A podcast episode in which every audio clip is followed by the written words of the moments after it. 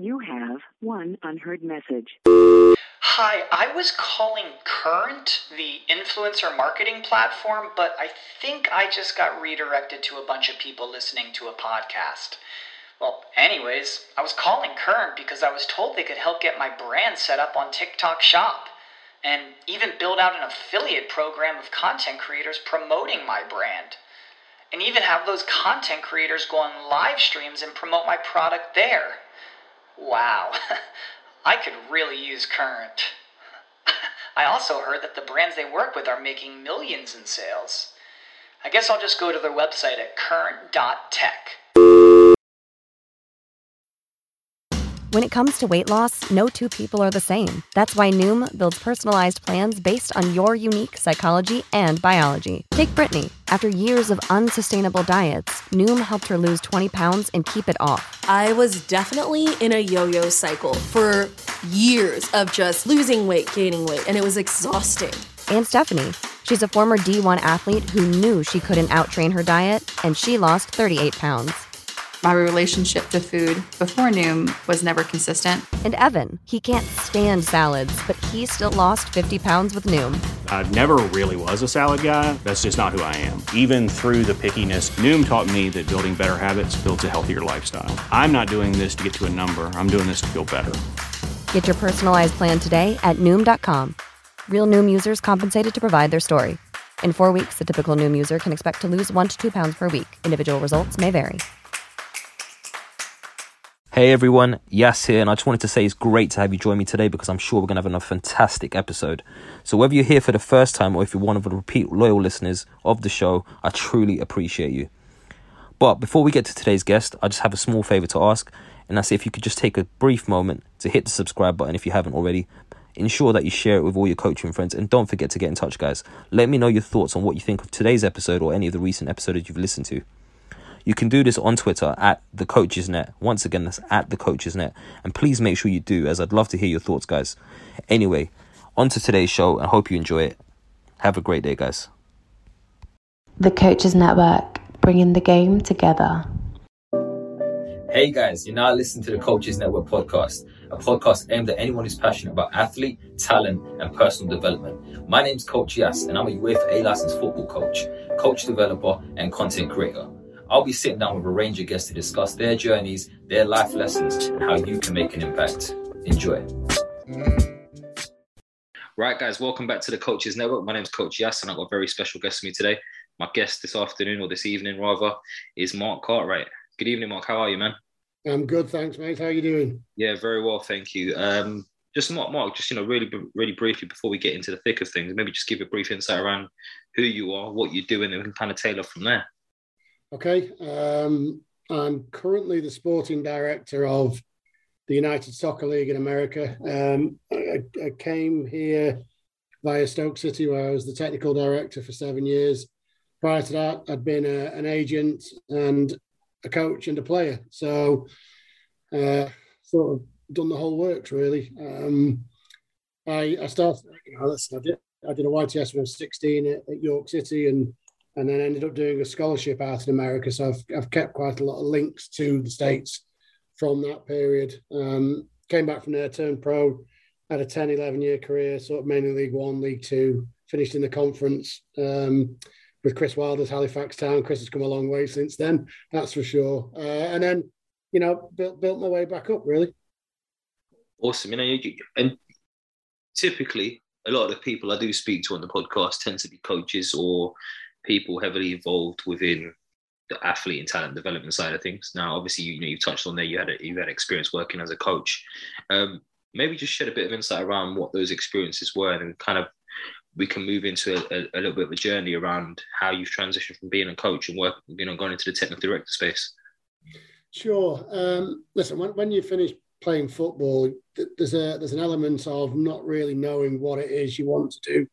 Um, you can plan as much as you want, but you still you know you're you're lost a little bit you know unless you have absolute clarity you, you are lost.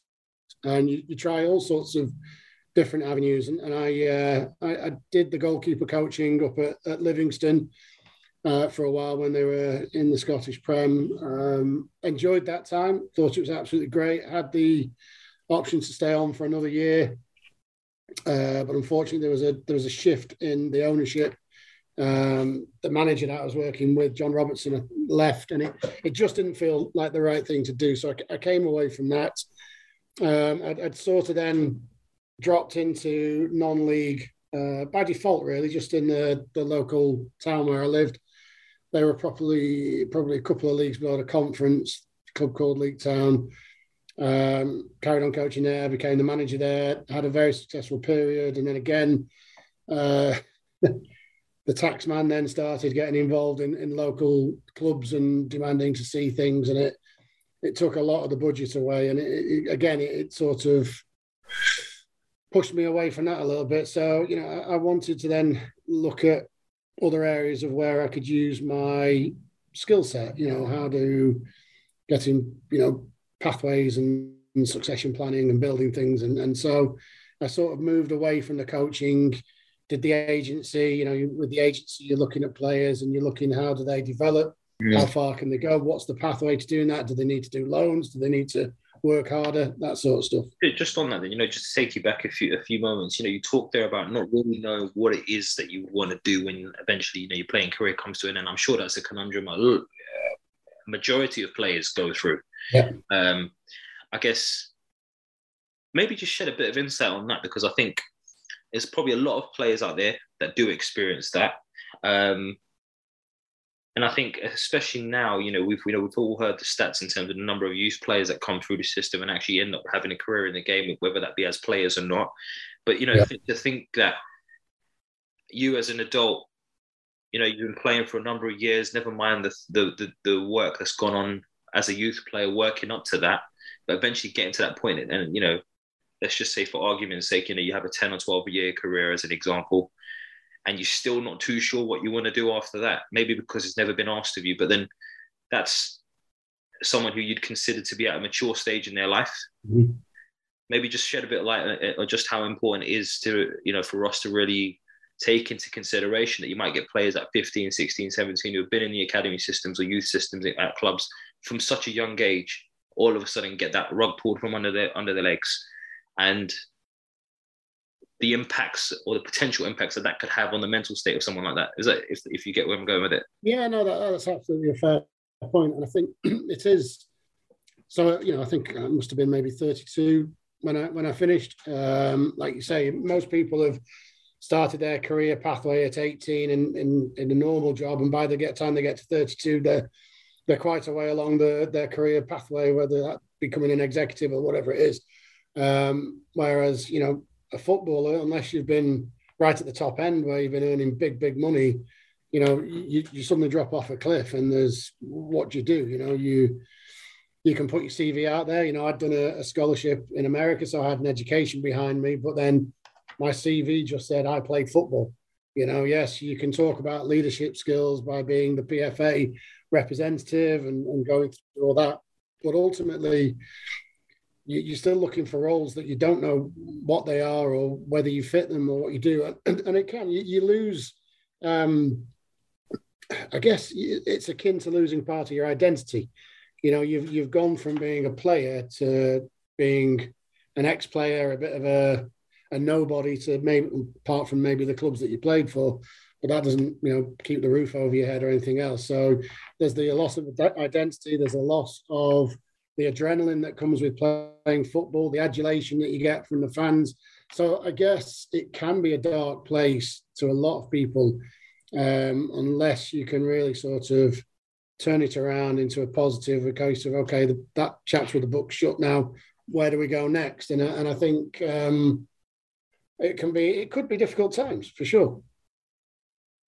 Just, just on that, then you know, obviously things have moved on quite a lot since obviously you were a player um, maybe just talk about some of the support networks that are possibly you know in place to kind of help players nowadays. And obviously, you talk about your, you know, you, you was briefly about to touch on the fact that you, you know, you moved into agency work, and how much of that stuff was then kind of relied upon yourself to kind of support players with that kind of you know those external supporting networks. Does that make sense? Yeah, no, I think you're absolutely right. So, I mean, you have clubs now themselves do a fantastic job of supporting players, um, and that's from the academies all the way through to the first team. Um, agents do a fantastic job of, supporting the players now. You know, I, I looked upon it um, in, in, using my experiences I'd had as a player um, to help guide the players that I was looking after. So, um, you know, you want honesty, you want to be there in the, you know, if they're injured, talk about, you know, how to get through the injury, how to keep the mental strength up. And, um, but, you know, in terms of all that, you know, the, the landscape has changed dramatically. Um, and I think players themselves also, from when I played, you know, you, you could not show signs of weakness. And, you know, it was frowned upon if you were, you know, if, if you came out and said, oh, I'm having a bad day or I'm, I'm not, you know, feeling great in my head or, you know, that, that would be completely been frowned upon and you would be classed as mentally weak.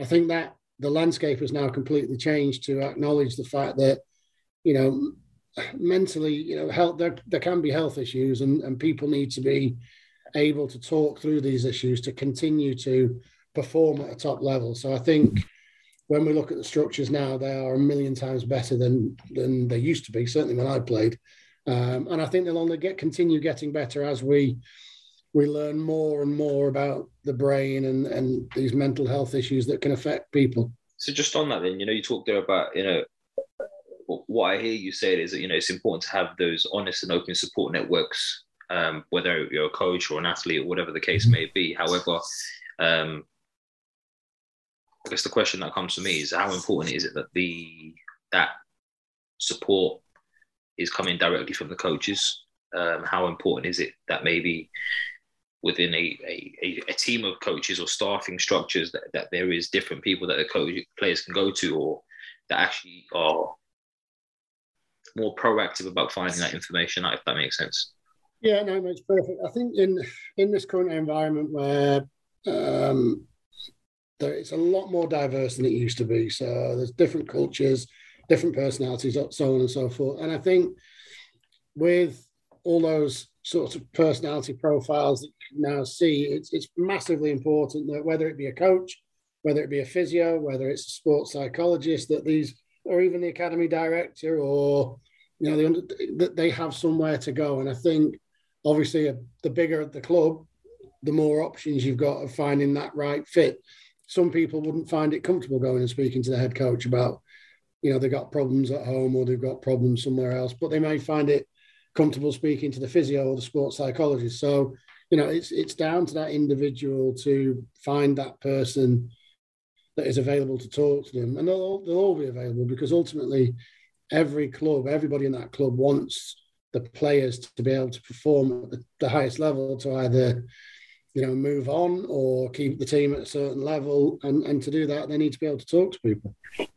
Definitely. So, you know, coming back to yourself now, and obviously, you, you know, you moved into the agency. Well, what was it about the agency side of stuff that kind of really had you thinking, yeah, do you know what, I want to try a bit of that? And then obviously you moved away from that. So, you know, talk us through the transition into and out of that. So, I, I, again, you know, um, I, I, finished playing, did the coaching, but I, would have players I'd played for ringing me up, asking me for advice on on the contract, or what should they ask for, what should they do, and it um, and it just sort of it got me to the point where I thought, well, why don't I just do this as a career? You know, let let's try and build it. Um, I knew I wasn't going to go because I've not played in the Premier League. I didn't have those connections. I wasn't going to go and get a Premier League player. So I spent a lot of time building my network in Europe and around the world uh, and getting a good sort of good bunch of people that I trusted in place that I could then bring a player in. Um, but what what really drew me to it, if I'm honest, was the how do you do how you know getting a player from you know League Two to the Championship or the Premier League? How does that? How do you do it? How do you make them better? How do you help them get better? Whether that's um, you know talking to them about working a bit harder, you know. But you've played the game as well, so as you're watching them play their game, you can see little aspects of the game that need improving. And it's like going back to the the honest conversation, being able to have that honest conversation, say, look, you're not working hard enough, or you're not doing this correctly, or you know, look, I'm sorry, but this is probably the highest you're going to go. And how do you want to work it? How do we maximize the length of time you've got in this career? Um, so it's all about the planning and the succession planning and the and the pathway of that player's career and trying to get them as much as they can in the time that they've got, um, so that when it, when it ends, they have a little bit of breathing space to to figure out what it is they want to do next. I think you make some great points that I think really agents in general do get a lot of stick. Um, but I think a lot of the time it is understanding that actually they are just trying to support their client in this case as best as they can. And but often we get we get the, we get the negative criticism that comes with it. And you know, is the agent just trying to get a, an, an extra bit of uh, an extra couple of zeros on their paycheck?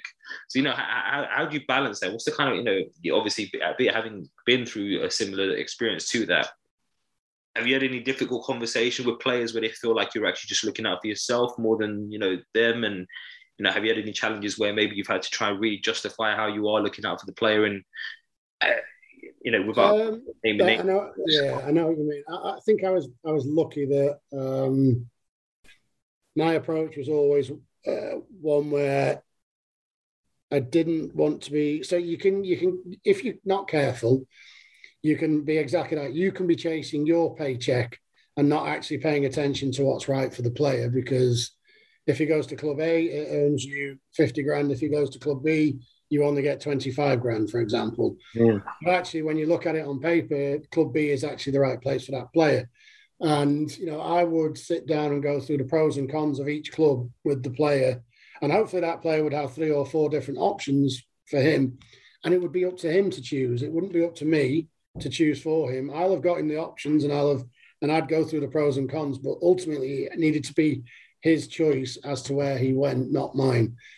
The bonus for me was hopefully any any one of these three or four clubs I'd get paid.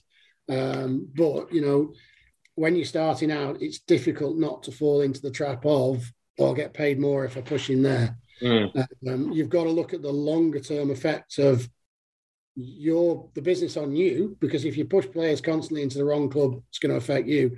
But also that player, if you push him into the wrong club, his career could could end up being over in three, four years' time. Mm. So it, it's always has to, it's got to be about the best interests of your clients. That's how I that's how I wanted to be treated as a player. So that's how yeah. I wanted to treat players when I was an agent. Definitely. Now, you know, one of, one of the real key things I really wanted to kind of discuss with you, you know, on, on this conversation was um, much more about your current role and, and how, how, and how that looks. And obviously, prior to moving out to the States and doing the role that you're doing now, you obviously you mentioned there in the top of the conversation you was at Stoke City for, for a number of years. Just just talk us through it because obviously you know in the last ten years, maybe fifteen max, it's become a really big thing now around it. You know this idea of the role of a technical director. What exactly does a technical director do for those that maybe aren't aware or haven't got enough insights around that? You know, what what, what does that look like? And obviously, I know every club might operate differently, but there is probably you know there's probably some generic roles and responsibilities that might be covered within that, if you like. So you're absolutely right. Each, club will be um, slightly different. So uh, some clubs will have less emphasis on looking over the medical department and more emphasis on recruitment. Um, you know, some clubs will have the the manager reporting potentially directly into the owner, not the sporting director. Um, so it depends on each each club setup. But basically, the, the, the best way to describe it is that person is the chief executive of the sporting side. So he, he's the sort of middle cog, and around that middle cog, you would have things like recruitment, sports science, uh, medical, coaching, academy, women's football the whole works. And it's his responsibility to make sure that as a whole, the wheel is spinning properly and working and functioning together well enough. The, the bits that are highlighted most prevalently are obviously recruitment, you know, but it, it, the job is so much more than that. Um, but that, that is that is part of it. And, and with football, recruitment is the key. Negotiations the key. You know, the knowledge of the the world is also priceless. And I think that's where you know the the sporting director fits in, shows his strengths, um, and, and tries to, to build a club so that, you know, you have a succession plan of players coming from the academy through to the first team so that ultimately you don't have to spend 10 million pounds on a right back because you've got one coming through the system. Now, there may need to be a plan in place to get that player there, and it could involve a loan or it could involve other things, but you still have to have that in place. Sorry, the question that the question that will come to people's minds um, probably for a lot of people when it comes to that sort of thing is understanding actually well what does the manager do then yeah. Is the manager's not role, role responsibility not to be looking at those sorts of things, looking at what players could potentially bring through, looking at what players to bring in, and how much of a conflict or a challenge is it then for you to maybe have your role and and then potentially be battling against maybe what the manager wants. And you know, obviously, if that's the person that you brought in to do the job and run the run, run the team, if you like, um, yeah. I, I, you know, finding the right balance must be quite challenging at times. Um, I think not really, because for me, and I would suggest probably 99.9% of sporting directors, certainly when it comes to players, the whole process starts with the manager. So the manager has to say what he wants, and you can sit down and you'll look at the team, you'll see where it's unbalanced, you'll see, you'll both know where the weaknesses are, and the conversation will be around what do we need. Now it's the manager that ultimately says, right, I need a right back or I need a left winger. These are the, the KPIs that we have in place for that position. The sporting director and the recruitment team then go and find the options that fit into the club's budget, salary structures, and then they go back to the manager with that list of players, and hopefully there's four or five that fit into what he's wanting. And again, but that we spoke about, so yeah, you go through the pros and cons of each player, and then the manager has the final decision on which one comes in. So, in in between the whole, whilst that process is going on, the manager can still focus on his team, the next game, training sessions, and every and managing the squad because you know we, we talk about personalities and egos and everything. Managing twenty five or thirty different egos and personalities isn't easy you know, and the manager has to do that as well. So, you know, they have a huge amount of responsibility to do without extra pressure being lumped on them. Yeah, so that's what I was interested about. Question was about to be next. So, would you say that the, that your role is much more about streamlining the roles and responsibilities of the manager to make it a bit more yeah, and specific around what their what their role might, what their day to day responsibilities might be? Yeah, I mean, look, you know, they've been brought in to coach the team, to manage the team, win games, develop players. That's you know, if you then start adding on top of that recruitment, which you know, and having a thousand calls from agents every week, uh, having to try and go and see games and do all that, it's just now on impossible. They won't be able to concentrate fully on the job at hand, which is, as we say, it's coaching the team, it's managing the team, um, it's making that the best it can be. So the the sporting director is really there to, like you say, to help them to give them the best opportunity they can have to make that team the best it can be. Definitely. No, no. Okay, so let's let's talk about that then. Obviously, you know, a large part of this is obviously collaborating with the manager or the head coach, whoever that may be. Um, but then, uh, you know, my assumption would be there's a lot of there's a lot of leadership aspects of, of, of the role, and you know, maybe just talk to us a little bit about that in terms of the leadership. What what that potentially looks like, especially from your experiences, um, what that's looked like on a day to day, and how you know what maybe some of the key things that you've picked up over the years around leadership management from that side of things because um, I think when we first got into contact, you was also delivering on the pro license, or sorry, the, the technical yeah. that's recently come out in the last couple of years. Um, so it'd be really interesting yeah. to get a bit more insight around that element of stuff, and what, and, and maybe a bit of insight around what the course is about.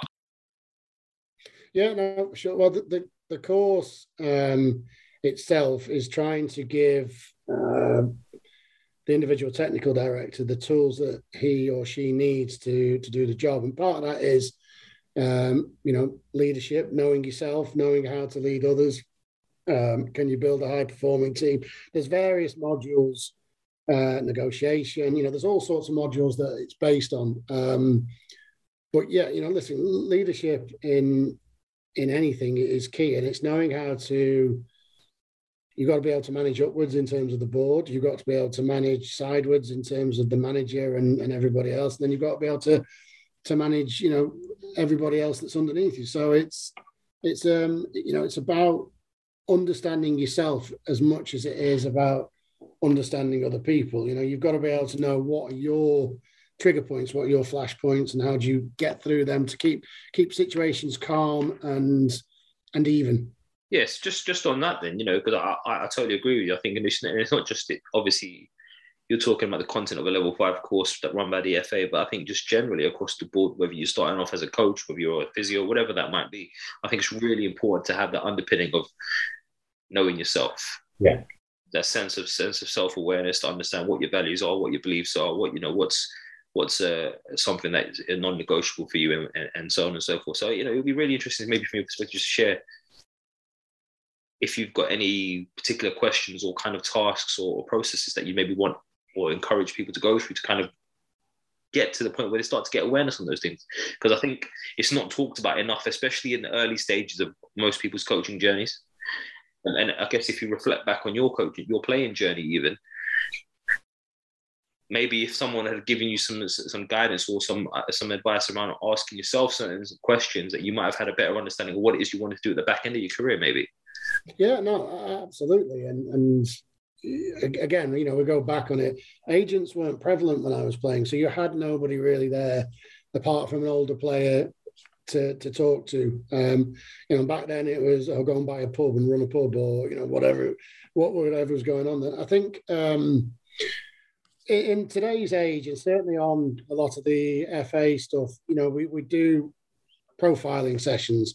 So each candidate goes through their own spotlight profile and you know there's key questions that are asked and, and clubs have you know sports uh, psychologists now that can talk to players and, and, ask key players and be able to give a report back to the management staff and to the the board to say look this this player is this type of personality he will react in this way but he will react badly if you you know absolutely give him a rollicking in the dressing room in front of everybody you're better off pulling him to one side so i think today in today's society these um, spotlight profiles are more prevalent. So you can have a much greater understanding of yourself and also then the people that you're working with. Um, and I think it's it's it's amazing how accurate they are. You know, you can be the most um, non-believer, and then you could take it and you'll sit there and you'll get the report and you'll just be sat there going, Christ, that's me. You know, how, how the hell did they get that from asking me, you know, what would I do in this situation? It's just, yeah. it's mind boggling. No, it is. I remember, I remember going back about, I want to say about four or five years ago, I, I, I'd done one with an organization called Lumina Spark. I'm not sure if you've heard of them.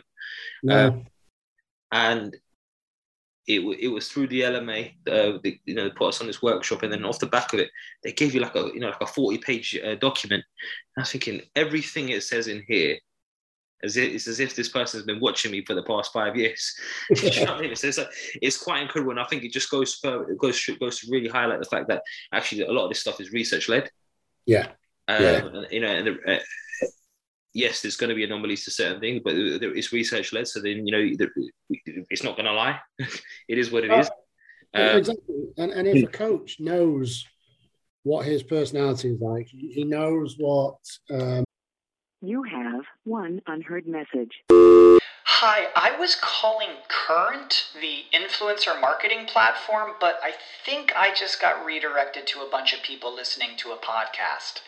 Well, anyways, I was calling Current because I was told they could help get my brand set up on TikTok Shop and even build out an affiliate program of content creators promoting my brand. And even have those content creators go on live streams and promote my product there. Wow, I could really use Current. I also heard that the brands they work with are making millions in sales. I guess I'll just go to their website at current.tech. What's the easiest choice you can make? Window instead of middle seat? Picking a vendor who sends a great gift basket? Outsourcing business tasks you hate? What about selling with Shopify? Whether you're selling a little or a lot, Shopify helps you do your thing, however you cha-ching. Shopify is the global commerce platform that helps you sell at every stage of your business. From the launch your online shop stage to the first real life store stage, all the way to the did we just hit a million orders stage. Shopify's there to help you grow. Whether you're selling scented soap or offering outdoor outfits, Shopify helps you sell. Wherever and whatever you're selling, Shopify's got you covered. Sign up for a $1 per month trial period at shopify.com slash try. Go to shopify.com slash try now to grow your business, no matter what stage you're in. Shopify.com slash try. Mm his strengths and weaknesses are. He also knows when his strengths are going to become weaknesses and so on and so forth. And he'll also have a better idea then of understanding of how to de- deal with other personalities and other types of people. And also the type of people that he needs to work with him. Because Mm-hmm. don't forget, as, as the head coach, you've got to have a strong team around you, not not just yes men. You know, Yeah. you need people that can can agree with you, but can challenge you, that can help you as well. You know, it's uh, and the best the best managers, the best coaches that I've seen are people that have good, strong people around them, not just people that are going to say, "Oh, yeah, that's that's the right Yeah, thing." no. I, I think you're spot on. I mean, I, I think back to one of the times, you know, one of the most pivotal moments in my coaching journey, in particular, where I saw maybe an accelerated growth of development for myself, and that was when I actually had a, a particular a person that was working alongside me. Who was, you know, we had the same ideas in terms of the outcomes we were looking for, but we had a very different way of wanting to get there.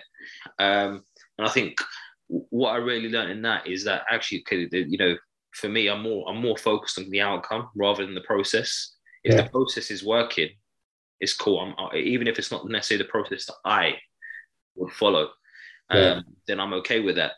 Uh, whereas he was he, he was kind of similar to that, and although we were both going from the same way of working, it was almost like okay, that allowed me to feel like okay, I, I like learning on the job, if you like. So I like to observe, I like to watch, and I'm always always letting other people bring their ideas to the table. Um, so it was a great opportunity for me to say, okay, well, we know we, we know we've got an agreed outcome. We know the you know the collective goals that we've got in place. Let's see how you can do it. Yeah. Um, and we kind of work together and collaborate on how and how we get there. And I think that's really important. So I guess you know just on that then, how important is it, or, or rather, better yet, not everyone's going to have the opportunity to go and do some psychological profiling and get all these these you know these statistics or these or this, these pieces of data. So what you know what what would you say are some good variables to look out for when you are maybe looking to see right who am I who am I going to be effective at working with, or better yet, what what what's some of the self reflection that you could maybe do as, as an individual? Do you think? Yeah, I think well, if, if you look back there, you know, you're, you're outcome based. You want to get there, and you know, like say, you'll, so maybe you need to work with somebody who's very process driven. Okay, we want to get there now. How do we get there? You know, and they they look into the the granular detail of what that process is, and maybe you know the two of you would work very well together because you both know where you're going. But he, whilst you may be a bit more fluid about how you get there, he can also put the steps in place. So you know, should you need them. So Right. it, it's again, it's it's take a step back and reflect and look at yourself and say, okay, how do I react under pressure? How do I react when everything's going well? Uh, how do I deal with adversity? You know, how have I dealt with the good times, the bad, you know, all that. And look and just sort of figure out yourself. You can, you know, you can tell yourself whether you're an extrovert, an introvert, you know, whether it's a facade that you have to put on or whatever. You you'll know yourself. And and then again, you know, once you do that, have a look at the people around you, your friends, because you know, they're the people that you can work well with straight away. You know, you already know them. So, what are their personality traits? How do you interact with them? And that will give you, I guess, a better understanding of the types of person you can work well with. You know, if you don't work well with blunt, in your face types of people, then don't surround yourself with them. You know, don't put yourself under that pressure. Make sure you put people with you that are going to work with you in the right way. No, no, I think that's a, that's a re- really good way to look at it. But then on the flip side, you know, some of us thrown into situations where we're having to work with people who we're not necessarily compatible with, if you like, for lack of a mm-hmm. better way of describing it. So, well, yeah, how much, you know, obviously, you know, you're not, you're not, you're not going to try and get into blows with anyone or anything like that, but you've really got to be mindful about how, how, how you're impacting on other people as well, not just how they're impacted on you. And I think, Oh, I- I- absolutely. And I think there's a, you know, again, it'll go back to your ethics and your your your moral- morals, you know, on how you deal with certain situations and conflict and, and, and everything else. And sometimes it's better um, to step away and, and think things through and write things down and put, you know, proper case together um, of why something isn't working or how it's not working than, than being blunt and abrupt and, and aggressive about things. So, you know, I, personally, I, I'm somebody that will sit, listen, take a step back, you know, put everything down, um, whether it's a good outcome or a bad outcome, you know, I will then prove why we need to go in a certain direction or not in a certain direction. Now, sometimes you can't avoid the conflict and you have to be capable of of having the the interaction in a non-aggressive way, even though, you know, it is it's a it's a very adrenaline hormone filled, you know, environment but if you want to get to the top, you've got to be calm as much as you can. So I guess on that, then you know, what what what are some of the? Do you have any strategies or things that you do as an individual that you know that help you to stay calm? Then, because obviously, you know, it, we're we're in a game or just in sport in general. I think it can be quite emotional, can be you know roller coasters of emotions, as as they say. Um, you know, what what do you do as an individual to kind of keep yourself uh, level headed, if you like?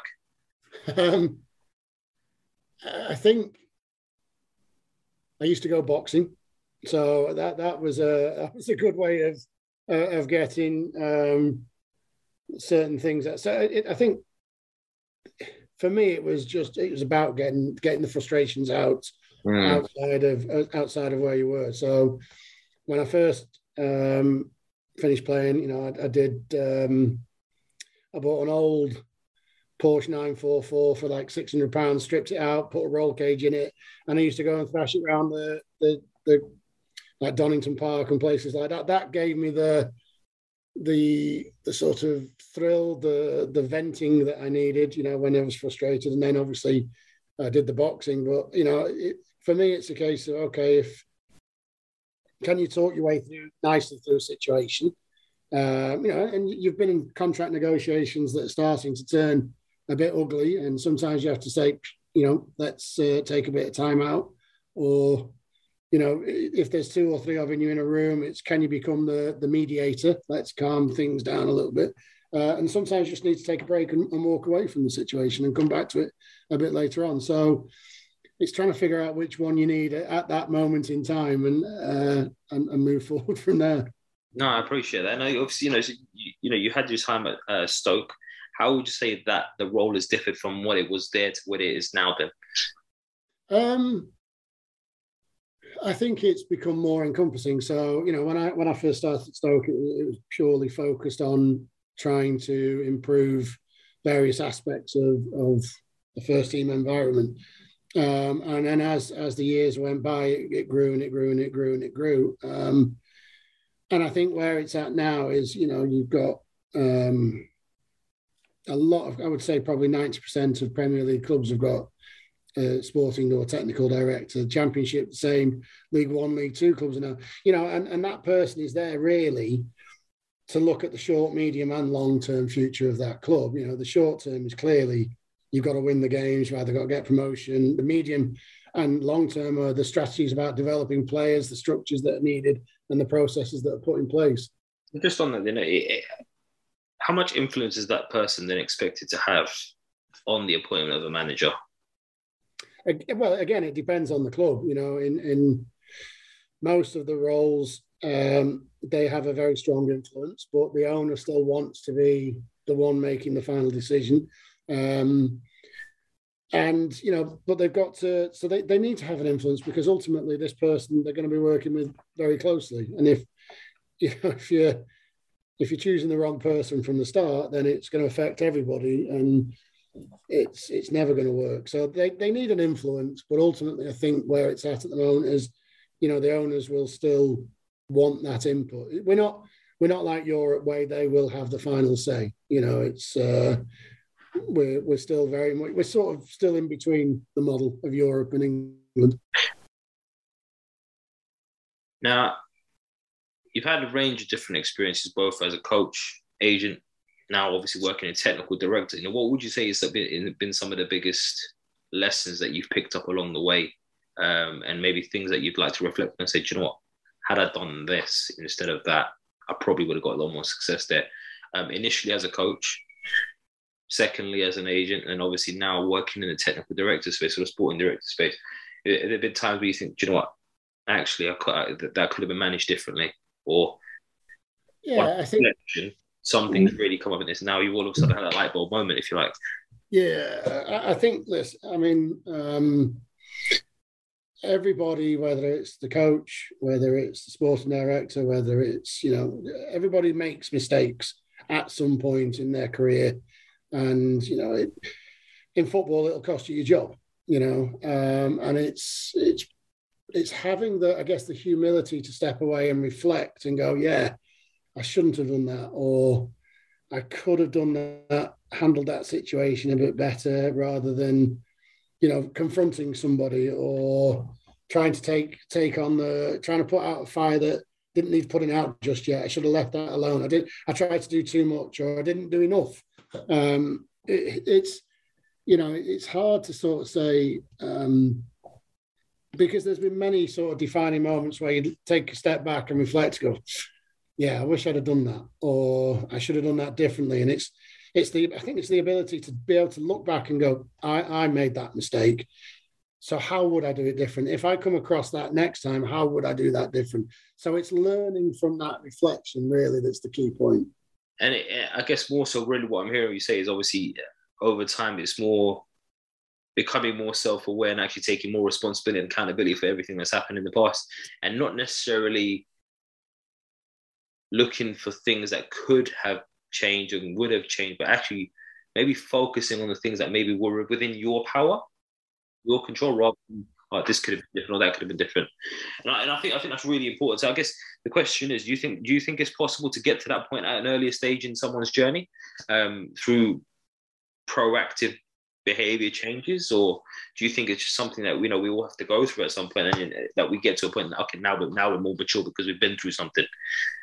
If that makes uh, sense. Well, yeah, I know. I think the coaching courses now are teaching play coaches, players about reflection. You know, being having that ability. So I think anybody can do that. You can do that whether you're 18 or whether you're 50.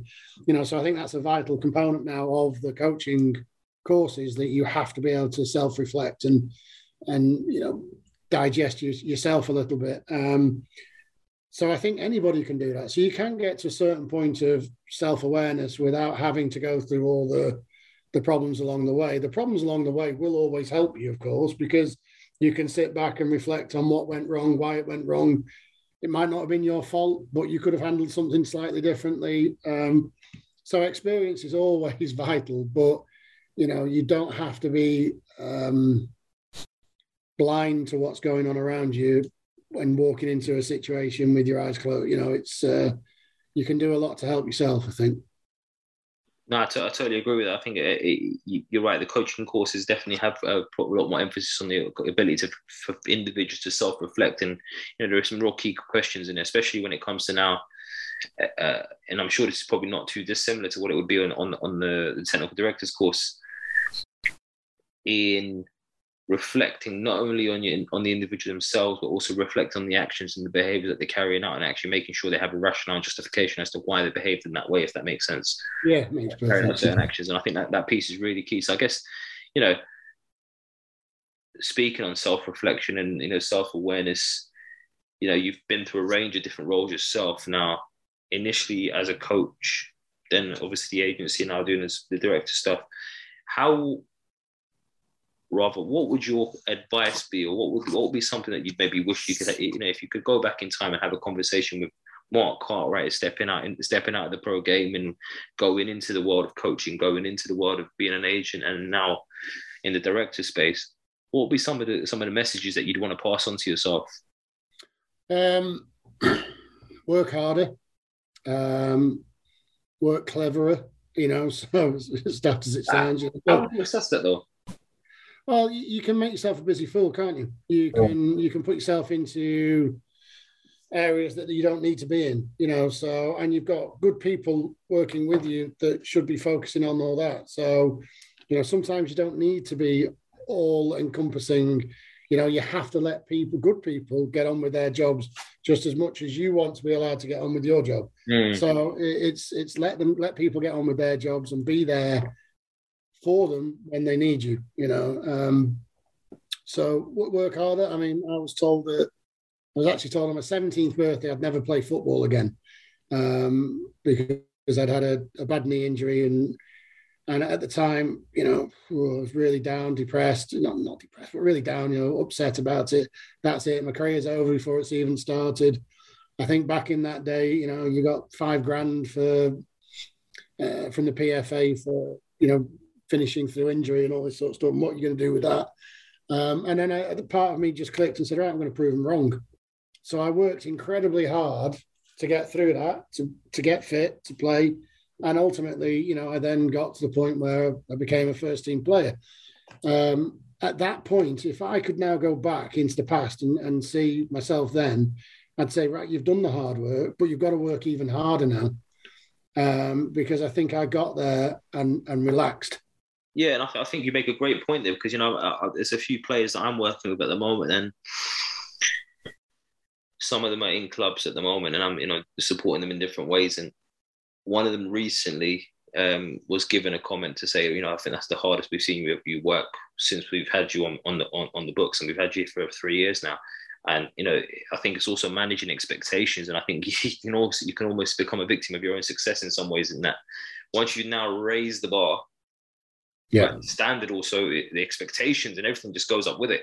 So now mentally you have to prepare yourself for the fact that actually you might not get to that bar again, and if you do, that's just going to be accepted as a norm. It's not going to be. It's not going to be outstanding anymore. It's not going to be exceptional anymore. You, you've now have you've set a new standard for yourself. And I think, I think for a lot of people, whether you know as a player or a coach or whatever that might be, and whatever whatever walk of life you're in, it's that fear almost and that danger of ah, if I do set the bar here, now I'm how going to have. I'm now I'm going to be expected to keep it there.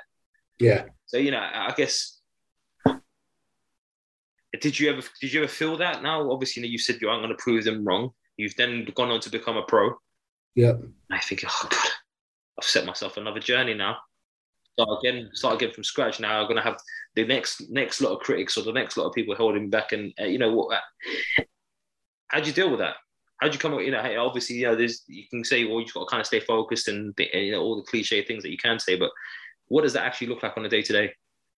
I think it's um, it's continuing to try and maintain the standards that you set yourself. Mm. You know, if you set your standards low, then you're never going to get beyond a certain level where you are in, in, in life. If you set your standards and you keep trying to raise your standards and better yourself and learn more, become non, more knowledgeable, then you'll get further and further down the line. And I think so on, on a daily basis, can you can you learn something new? Can you can you work that little bit harder, but not you know not in a silly way? Um, and I think so, so that that for me is something that I'd, I'd, want to sort of say to myself. I also think when I finished playing football and I looked back and like I'm saying to you know now it's I got I worked incredibly hard to get to a point and then I didn't have the support network around me to keep me to keep geeing me along or, or doing it. So, you know, as as my standards were slipping because I wasn't working as hard as I'd worked to get there, nobody was telling me you know, and eventually you you know you get moved on to another club, and then you you perk yourself up again, and the cycle begins again. And but when I came out of football, it was like, right, I'm not going to allow that to happen to me again. So I am going to work as hard as I possibly can to make myself as the best I can in whatever career or stage of my career I'm at. So, and again, you, you, like you say, you can you can also cause yourself problems because at one point, you know, I'd be I'd be in the club by half past six, seven a.m. I'd go in the gym. I'd be there. I'd be the first one in the up in the office, you know, and then one of the last to leave. And you know, then the moment you don't do it for the first time after about three or four years, you get a phone call saying, "Where are you? Is everything okay?" And well, yeah, I'm just on my way in. What you know? Well, you you normally here by now. So again, it's just you know learning to deal with all that and um, maybe setting the maybe setting your level the moment you you get into something and but keeping your standards high. Mm.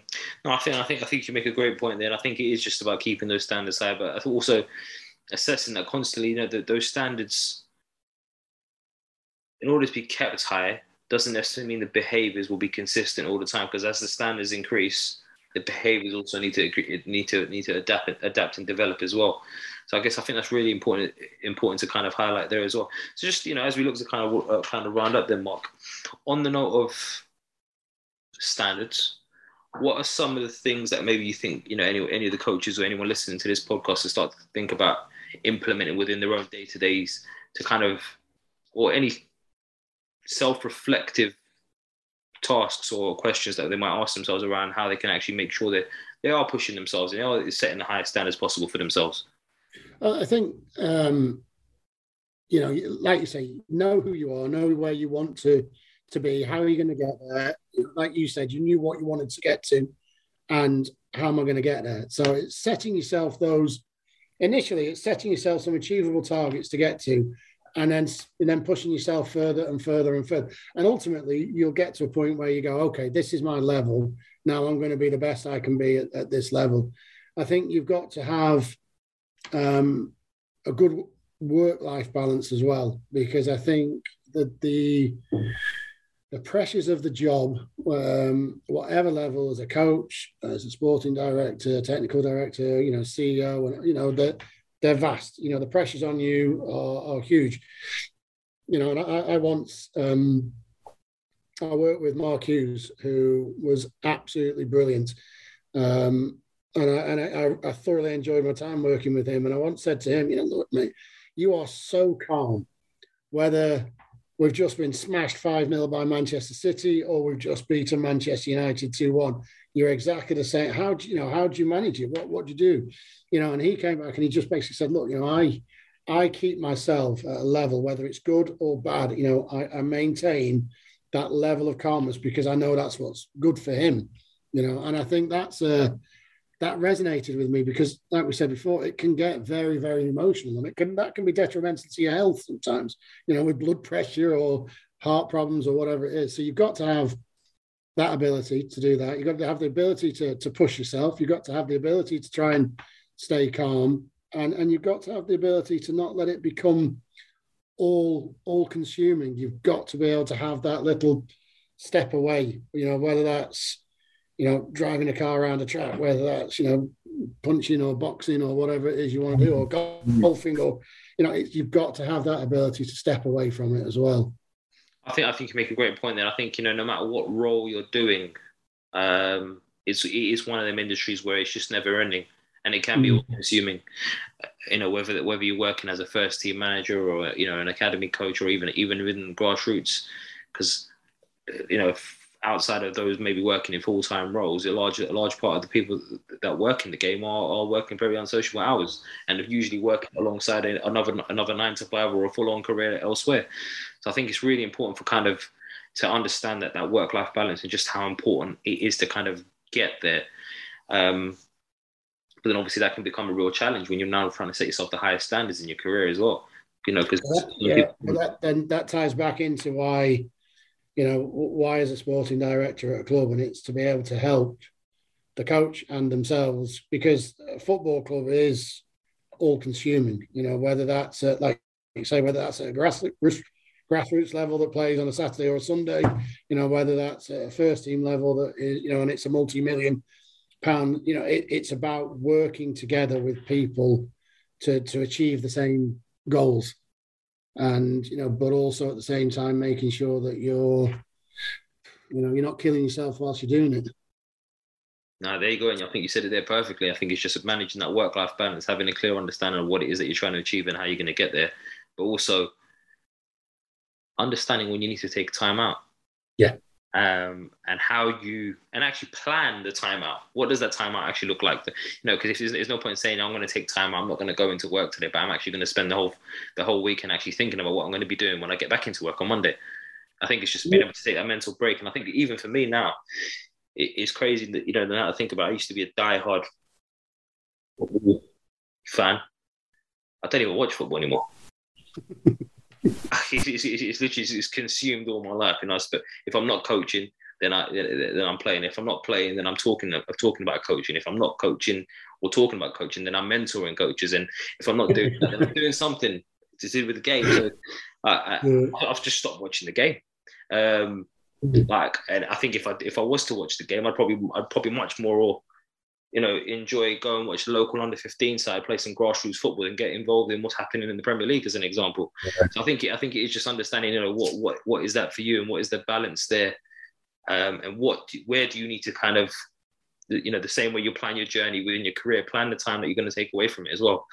Um, mm. No, I think there's some, there's some really there's some really really key bits that we've kind of touched on there, Mark. And I just want to say thank you again for your time this evening. It's been really useful and oh, really um, and I'm sure I'm sure it'll give um, a lot for the listeners to think about, especially those that may be considering long term potentially moving in the direction of becoming a sporting director or even potentially looking into becoming agents. And I think that's it's become more and more prevalent that people are looking to explore avenues beyond coaching itself Um, so I think that'd be really useful. But um, just just on a final note, then Mark, you know, if there is any listeners of yours, you know, um, that are accessing this episode now, if they've got any potential questions, is there some way they could potentially follow up with you or anything like that?